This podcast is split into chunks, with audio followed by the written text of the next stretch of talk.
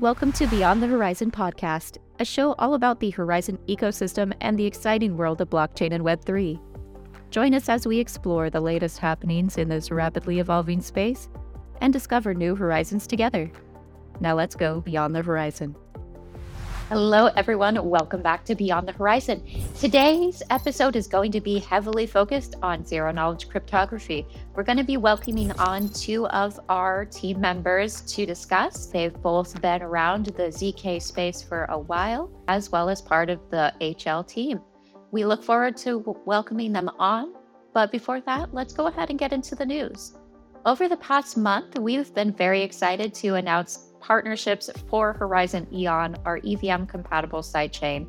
Some of these partnerships include Ankr.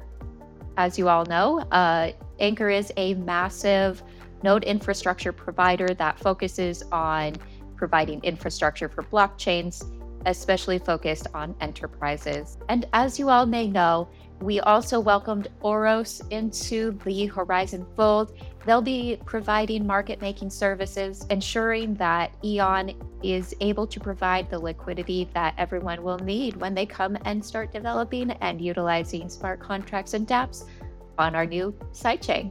So we're super excited to welcome them into the ecosystem as partners. We also want to remind you that the upcoming deprecation of main chain shielded pools is right around the corner. This means that Horizen or Zen will no longer be a privacy token. Instead, we'll be focusing more on a utility based privacy options through applications rather than tokens. So we're super excited about that. If you have any questions about any of the announcements this month, feel free to check out horizen.io slash news or join us on Discord. Hey everyone, welcome back to Beyond the Horizen. Today we're welcoming Markus and Serena from our cryptography team.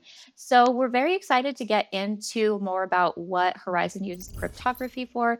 But first, I'd love for them to introduce themselves. Uh, so let's go ahead. Markus, could you introduce yourself, please? Yeah, hi. So thanks for having me. Um, I'm one of the cryptographers at Horizen Labs, and essentially that's uh, I've been doing a PhD in cryptography for five years, four years, and that's my first industry job. And uh, I've started with legacy stuff like block ciphers, hash, hash functions, and so on. And well, now I'm continuing this work, but in a more modern uh, atmosphere because uh, zero knowledge stuff and so on is a bit different than what we did like 20 years ago. And so, yeah, I'm here at Horizen Labs. I'm very happy to continue this journey. Amazing. And we're excited to have you as well. Uh, Serena, go ahead and introduce yourself. Hi, everyone. Um, I'm a product manager here at Horizen Labs for the cryptography team. Um, at large, I mainly prioritize the work that our cryptography team is working on um, and looking for use cases and problems to solve. Very cool. Um, so I know that a lot of people will be kind of interested to learn more about what a day in the life of somebody who works in cryptography looks like. Uh, Markus, could you tell us more about what your day to day would look like? Mm, yeah, sure. So usually I try to get up very early because that's like a habit from PhD days, I guess. And Austrians usually like to work early in the morning. Um, so yeah, then I have a cup of coffee, of course, and uh, and then there are various activities which depend on, on the tasks at hand, of course. So, for example, sometimes it's just reading papers, which seems maybe boring or like doing nothing, but I think that's uh, very important because you need to know like uh, what others do and not copy them, but maybe take inspiration. um, and yeah, sometimes it's also writing papers, uh, like recently, uh, or sometimes it's even like uh, assisting uh, other team members or like doing some implementation work, which I'm usually not very good at, but I try my best.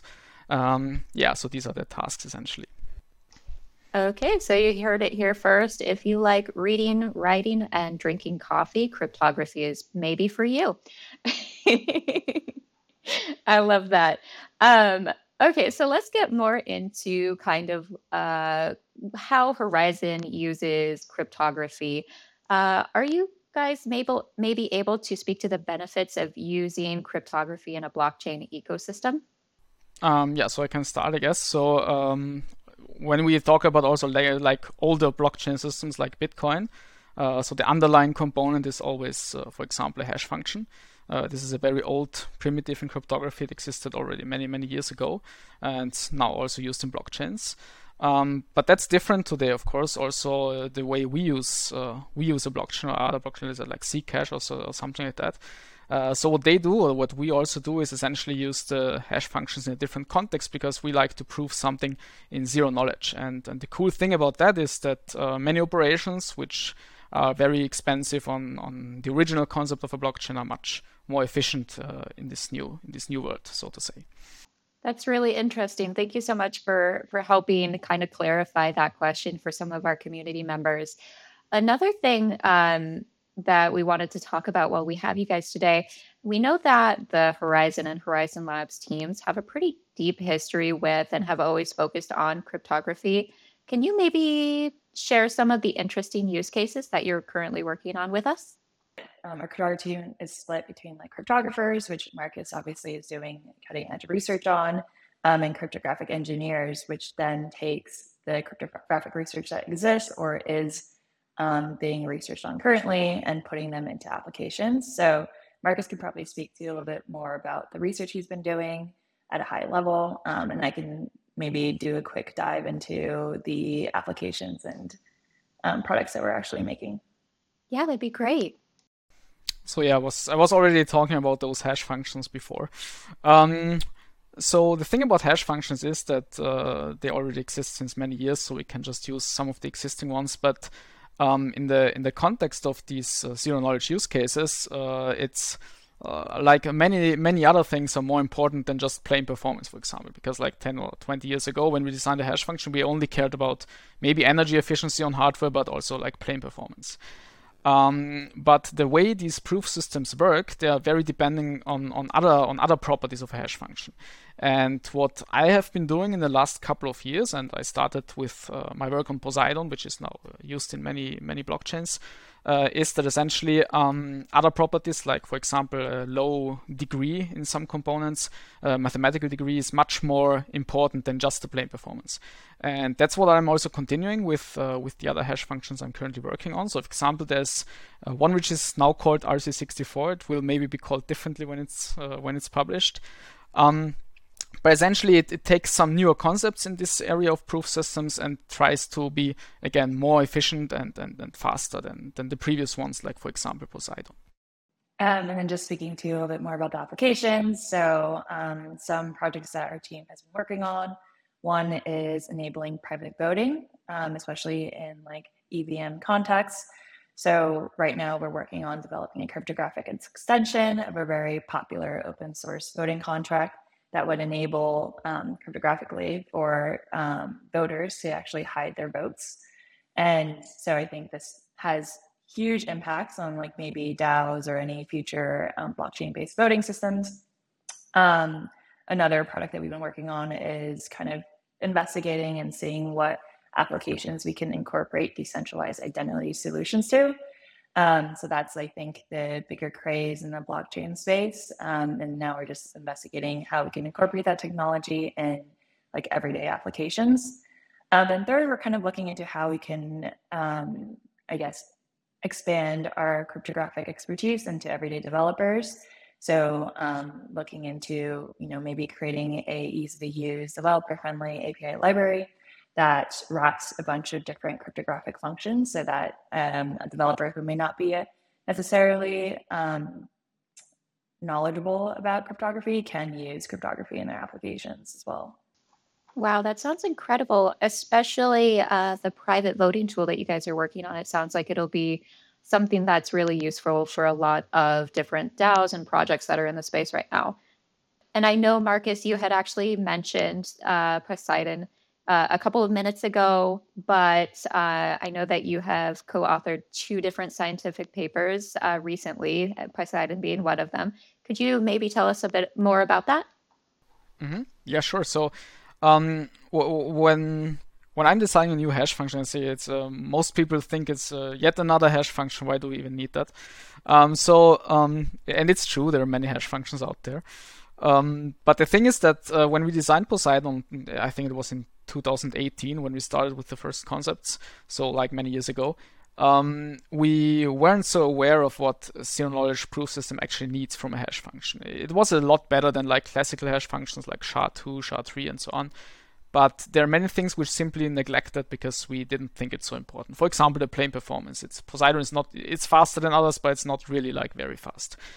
Um, and uh, then in the couple in the next couple of years, the, there there was a rise also in, in, in, new in new zero knowledge proof systems, and some of those uh, use like different components for the proofs and so on. So it was possible to design hash functions in a different way, or even to make like different trade-offs. For example, to design some hash function which is uh, much better in the proof system, but which has like slightly worse plain performance.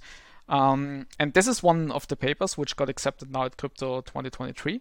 Uh, so essentially, this Griffin hash function is uh, worse than Poseidon when it comes to plain performance. But in some proof systems, it's uh, much better than Poseidon because it, for example, it uses uh, fewer constraints and is more efficient. And uh, for example, it's also used in this Winterfell library from Facebook currently. Um, yeah, so that's that's one of the one of the papers. The other is uh, Poseidon 2, which is I'd say a bit simpler uh, because it's just an extension to Poseidon in order to make actually the plain performance even better without changing uh, so without changing a lot about the Poseidon itself. Uh, so these are the two directions essentially of those papers. Very cool. And just a random question for you, just because I'm personally curious.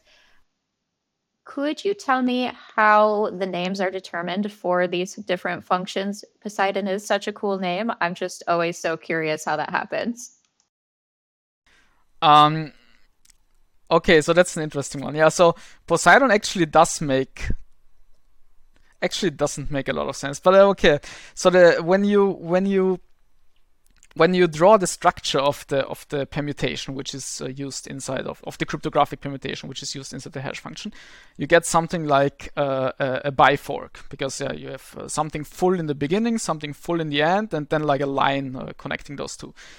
Um, and this bifog is usually the weapon from, from Hades, I think, in mythology. So uh, the original design was actually called Hades, but we published already a block cipher which is called Hades, so we just used Poseidon, which doesn't make a lot of sense because he uses a trifork.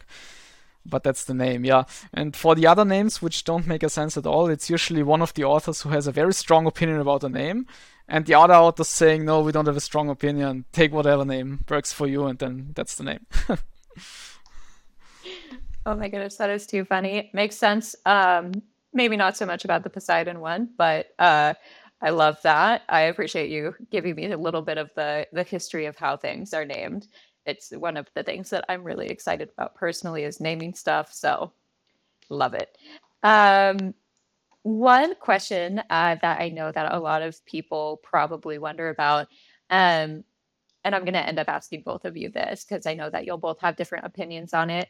Um, but we'll go ahead and start with Serena since um, I feel like we haven't lobbed you too many questions yet, Serena. Um, what is one thing about cryptography that you feel is really misunderstood? Oh, that's a that's a hefty question. Um, I would say I think it's people often think it's more complex than it actually is um, and that's maybe like unattainable or i guess yeah unattainable to an everyday developer. Um, so i think that's something that we're currently working on to make sure that like hey like here is some um, here's an educational aspect of like how you could potentially use cryptography in your application today and here's a way that you can easily implement it. So i think that's one of the being the the misconception there being really hard to implement. That that's incredible. I, I really appreciate that take uh, because it is definitely something that I've always thought is like this crazy, insane, unattainable, difficult, un ununderstandable thing. Um, so thank you for sharing that opinion with us. Um, Markus, your turn. What is something that you think is a bit misunderstood about cryptography? Um, yeah, so it's actually something I've thought about maybe half a year ago, the first time. Uh, so when you first like ask people what is cryptography, I, I think the, the, the the first answer you get is like making things secure, right, or making things private. Um, and that was certainly the case thousands of years ago when like uh, Caesar encrypted ciphertext for his army in, in Europe um, and so on. So there's even a Caesar cipher, which is called for, by that. Um, but I think things have changed dramatically in the last 10, 20 years uh, 30 years even, because we now have a pretty good understanding of how to make things secure or private. So we know mostly how to design block ciphers, how to design hash functions, and how to do the things even with zero knowledge. We, we mostly know how to make those secure. Of course, there are some areas which we don't know so so so well yet, and sometimes we make some mistakes and there are some attacks. But for most cases, we know how to make things secure. So I think the the the the major part or the art of cryptography today is to make things secure, of course, but also to make them fast. So to find that perfect trade-off between being more efficient but providing the same security as some slower primitive, for example. I think that's uh, so optimizing, making things faster while still maintaining the security level is, I think, today the most important thing in cryptography. That's also a really good take. And honestly, this entire podcast episode has been massively educational for me personally. So I'm excited to share it with the community. I think there's going to be a lot of really great information for everyone on this. So we are officially at our last question, and it's something that I love to ask everybody. Um, so I'm going to start with you, Markus. Um, what is something that you are most excited about in the next few months? I'm so very I'm very excited about the Eon launch. I've not worked on that, uh, but I'm excited to see what what others at Horizen Labs are doing and uh, about the results and the outcome and so on. I'm very interested in that. Um, cryptography wise, I'd say that the field is very dynamic, uh, but I feel that uh, that zero knowledge cryptography as a whole has much more use cases than only in in uh, in blockchain. Maybe it's not so clear to us now, but I guess uh, this will change in the next maybe five to ten years. Uh, so I'm very excited about that also. Yeah. Okay, Serena, your turn. I was going to echo what Markus mentioned. Um, so the launch of Eon, which is huge, um, it's our first EVM compatible chain.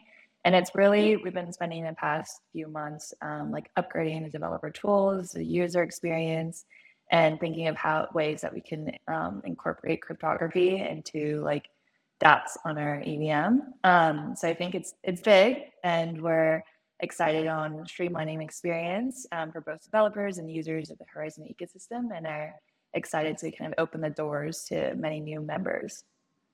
Great answers, both of you. I'm also super excited about the launch of Eon as somebody who's been working pretty closely on on partnerships for it. I think it is going to be an amazing uh, launch for everyone. Um, so that brings us to the end of our episode here. Thank you both so, so much for joining us today. It's been a huge pleasure and massively educational. Um, and as many of you know, we'll be back next month with a completely different episode. Uh, so thank you both and see you guys again soon. Thank you very thank much you for having me. And that is it for episode number six of Beyond the Horizen. Again, we will be back next month with an exciting new topic. If you have any recommendations for an episode that you would like to see, feel free to send the recommendations either in comments below or via socials. We're happy to get ideas from everybody. Thank you all so much, and we'll see you again soon. Thank you for joining us on Beyond the Horizen. Stay tuned for more exciting episodes as we continue to discover the limitless potential of the Horizen ecosystem. If you liked this episode, make sure to subscribe and leave a thumbs up. Thank you, and we'll see you again next time.